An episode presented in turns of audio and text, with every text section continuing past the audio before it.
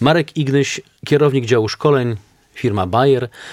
Dzisiaj mam ogromną przyjemność rozmawiać z panem profesorem Edwardem Frankiem, kierownikiem Kliniki Chorób Wewnętrznych Endokrynologii i Diabetologii Centrum Szpitala Klinicznego M S W i A w Warszawie. Dzień dobry, panie profesorze. Dzień dobry. Potas. Przyjaciel czy wróg? No i właśnie, tak przekorny temat, panie profesorze, to jak to właściwie z tym potasem jest? No ja, ja to tak nigdy nie myślałem o potasie, czy to przyjaciel, czy wróg, bo tak przyjaciel, wróg człowiekowi się zawsze kojarzy z drugim człowiekiem, czy on jest przyjacielem, wrogiem, czy neutralny, a potas po prostu jest, ale jeżeli myślimy w tych kategoriach, no to pewnie, pewnie trochę przyjaciel, trochę wróg, a potas ma do spełnienia w organizmie jakieś tam określone funkcje. Bez potasu organizm nie może funkcjonować prawidłowo. I no z tego punktu widzenia jest, no można powiedzieć, przyjacielem człowieka, prawda? Natomiast jeżeli tego potasu jest albo za dużo, albo za mało, to wtedy te funkcje ulegają zaburzeniom. Potas może być szkodliwy, zarówno w przypadku nadmiaru, jak i niedoboru.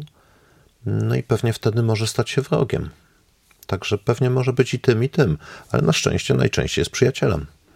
Przyjacielem wtedy, kiedy jest w normie. Tak, przyjacielem, kiedy mamy stan fizjologii, mhm. kiedy jest w normie, kiedy nie ma żadnej um, choroby, żadnej patologii, która um, może zmieniać stężenie potasu we krwi. A no właśnie, a co może zmieniać to stężenie? No, wiele rzeczy może zmieniać to stężenie.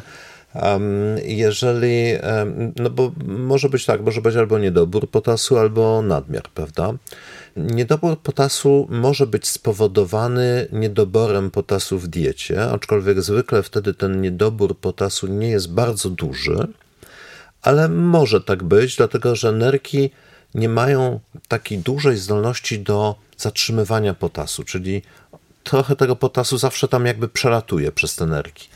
Więc jeżeli człowiek za mało go przyjmuje i trochę tam wylatuje, no to w końcu dochodzi do jakiegoś tam niedoboru. To jest jedna przyczyna. Druga przyczyna to jest nadmierne wydalanie przez nerki.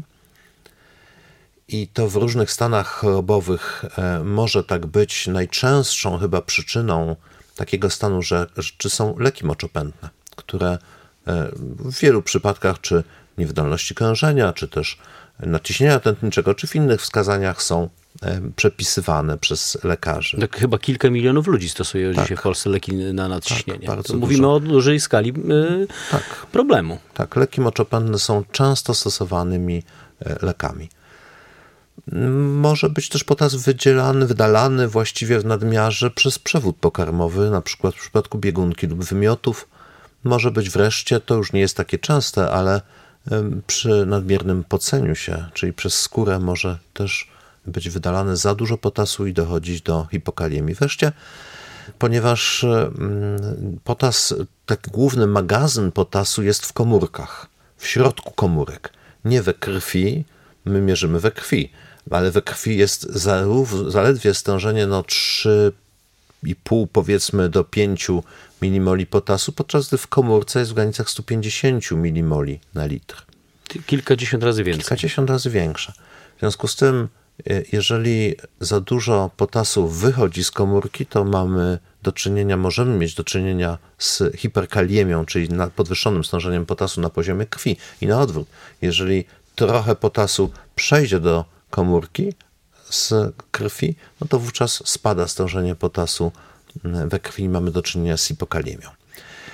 Um, czyli, czyli właściwie to takimi narządami najważniejszymi tutaj w regulacji potasu To, są, to jest przewód pokarmowy i nerki, no i, i, i tak jak mówię, ta wymiana między komórkami a, a krwią, a płynem międzykomórkowym. Natomiast podwyższone stężenie potasu, no to generalnie to jest podobne.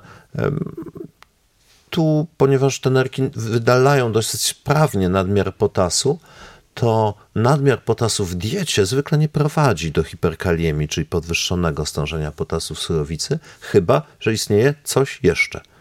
Najczęściej jest to dysfunkcja nerek, dysfunkcja wydalania potasu przez nerki, albo organiczna, czyli uszkodzenie organiczne nerek, czyli znikanie nefronów, głębuszków nerkowych, które odpowiedzialne są za to, za to wydalanie, albo też zahamowanie, no w cudzysłowie, czynnościowe nerek, na przykład lekami, które hamują układ renina, angiotensyna, aldosteron, czyli taki najważniejszy układ hormonalny, który bierze udział w wydzielaniu, wydalaniu przez nerki sodu i potasu. Jeżeli on jest zahamowany, to wówczas dochodzi do nadmiernego zatrzymywania potasu i hiperkalii.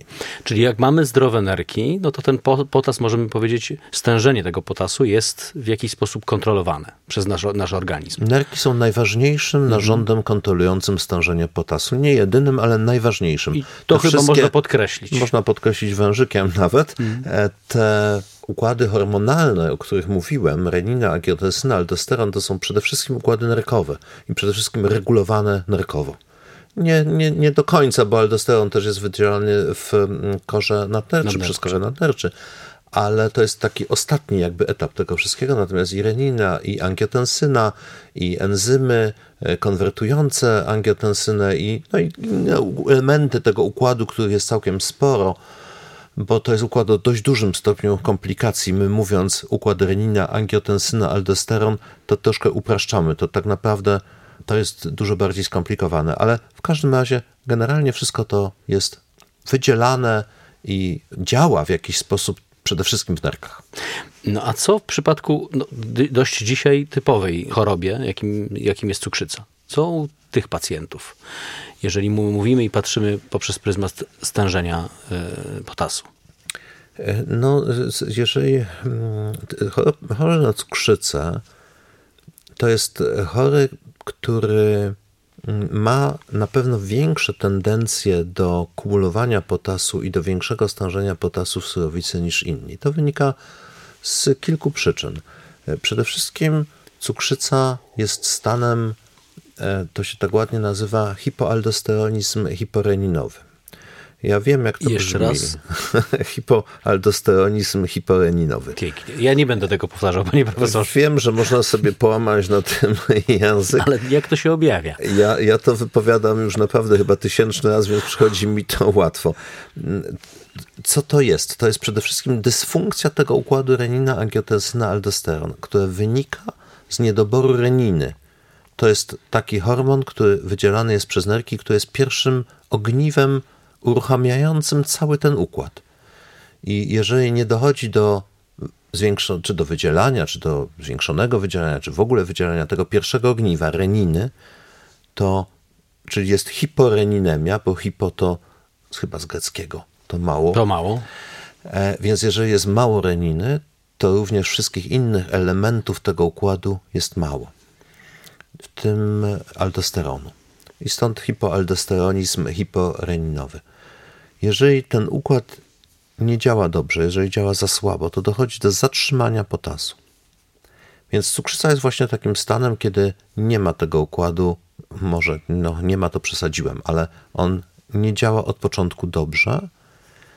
Poza tym chorzy na cukrzycę bardzo często otrzymują leki, które hamują ten układ. To są tak zwane blokery konwertazy albo tak zwane sartany, czyli blokery receptora dla angiotensyny. Czyli mamy do czynienia z takim oczywiście w dużym stopniu korzystnym dla cukrzycy, dla chorych na cukrzycę, bo inaczej by się tego nie robiło, ale jednak zahamowaniem tego układu hormonalnego, co z kolei prowadzi do zwiększonej tendencji do hiperkaliemii. Kolejną odrębnością u chorych na cukrzycę jest no, albo niedobór, często niedobór insuliny, względny albo bezwzględny, czyli albo w ogóle nie ma insuliny, albo jest oporność na insulinę. To z kolei powoduje, że jest zmniejszone przechodzenie potasu do komórek. Czyli to się odbija, w cudzysłowie, na poziomie krwi, odbija się zwiększonym stężeniem potasu. Czyli, czyli generalnie chory na cukrzycę jest takim chorym szczególnie predestynowanym do zwiększonego stężenia potasu w surowicy i szczególnie u niego trzeba na to uważać. I po raz kolejny mówimy o dużym znaczeniu nerek, bo w ogóle to jest też ciekawe zagadnienie, że zapominamy o tym, że dzisiaj też nerki to nie tylko układ wydalniczy, ale również układ wydzielniczy. tak? Tak, układ hormonalny. Układ hormonalny. Układ hormonalny. Więc jak gdyby tak. zadbanie o te nerki, bo my poruszamy się, panie profesorze, dzisiaj w dwóch takich światach. Mówimy o sytuacji, gdzie jesteśmy zdrowi, powinniśmy po prostu pilnować diety, dbać o siebie. No i to myślę, że tak wszyscy powinniśmy robić. No, ale to u zdrowego człowieka. To zdrowego... jest bardzo ważne u zdrowego tak. człowieka. To jest znakomite jako zapobieganie chorobom, prawda? Jako utrzymywanie się w stanie, w stanie zdrowia. Tak. A właśnie, a w drugiej sytuacji? No, w sytuacji, kiedy mamy człowieka chorego, to już jest gorzej. To tak. znaczy, oczywiście nie wolno zapomnieć o diecie też. Dieta jest równie ważna i w przypadku potasu jest to absolutnie zalecane przez lekarzy. Jeżeli mamy niedobór potasu, to uzupełnianie tego potasu pokarmami bogato potasowymi jest jak najbardziej wskazane. Z drugiej strony, jeżeli mamy nadmiar potasu, to unikanie przeładowywania, że się tak wyrażą, organizmu potasem, unikając tych pokarmów bogato potasowych jest również bardzo ważne. Ale u chorych, u ludzi, którzy już mają czasem ciężkie choroby czy to nerek, czy układu pokarmowego, sama dieta bardzo często nie wystarcza. Trzeba już wdrażać leczenie farmakologiczne, no a czasem nawet, tak jak u chorych z ciężką niewydolnością nerek, nawet takie trzeba podejmować środki jak dializoterapia, czy sztuczna nerka. No właśnie, żeby do tego nie dopuścić w sytuacji skrajnej, oczywiście no nie na wszystko mamy wpływ i nie zawsze się to uda, to co na końcu można powiedzieć tym wszystkim, którzy słuchając nas mogą sobie zadać pytanie, to co robić? Ja bym powiedział, że, że przede wszystkim po pierwsze zdrowo żyć. Aha. Co to jest zdrowo? No my już chyba nie mamy czasu, ale można to sobie przeczytać w internecie. Tam sztuka zdrowego życia jest bardzo ważną rzeczą i żywienie, prawidłowe żywienie jest niezwykle ważną jej częścią. Ale to może być za mało. To znaczy ja osobiście uważam, że każdy z nas, no może jeszcze nie dwudziestolatkowie, ale już trzydziesto-czterdziestolatkowie powinni zaczynać okresowo się badać. Powinni od czasu do czasu pójść do swojego lekarza rodzinnego po to, żeby uchwycić wcześniej moment przejścia, moment rozpoczęcia się choroby, jeżeli ona się rozwija. I badać potas. Między innymi potas, mhm. nie tylko potas. Nie tylko potas. Nie tylko, bo to się tyczy zarówno potasu, jak i wielu jeszcze innych rzeczy. W przypadku potasu jest ważne, dlatego że niedobory potasu czy nadmiar potasu, szczególnie na początku, przebiega bardzo często bezobjawowo albo skąpo objawowo, albo te objawy są takie, że nie wiadomo co to jest. Więc zrobienie tego oznaczenia we krwi może po prostu odpowiedzieć nam na pytanie, co to jest, że coś się, może powiedzieć nam, że coś się zaczyna dziać, może zacząć cały ten proces diagnostyki i leczenia, który może doprowadzić do całkowitego wyleczenia. Oczywiście może też nie doprowadzić do całkowitego no tak. wyleczenia, ale jeżeli nie damy sobie tej szansy, no to na pewno choroba będzie się rozwijać. Ale daje nam jakąś informację. Daje nam informację, daje nam szansę wszystkiego, szybkiego rozpoczęcia leczenia i daje nam również szansę wyleczenia całkowitego danej choroby. Bardzo często tak jest, że jeżeli choroba jest rozpoznana wcześnie, to jest uleczalna. Jeżeli jest rozpoznana późno, to już nie. Absolutnie. Dlatego, dlatego to jest niezwykle ważne moim zdaniem, żeby okresowo, po prostu okresowo pójść do lekarza i powiedzieć, panie doktorze, chciałbym się przebadać. Badania okresowe, okresowa wizyta u lekarza rodzinnego i nie lekceważenie objawów, nie czekanie z objawami coraz cięższymi, coraz cięższymi, coraz cięższymi do ostatniej chwili, żeby w ostatniej chwili, kiedy człowiek już nie może znieść tego, kiedy wyje z bólu, dopiero wtedy idzie do lekarza. Lepiej iść wcześniej.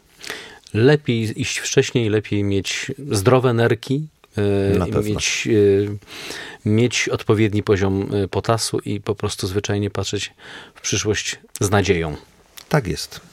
Panie profesorze, bardzo dziękuję za rozmowę. No i życzę dużo zdrowia. Dziękuję bardzo. Nawzajem.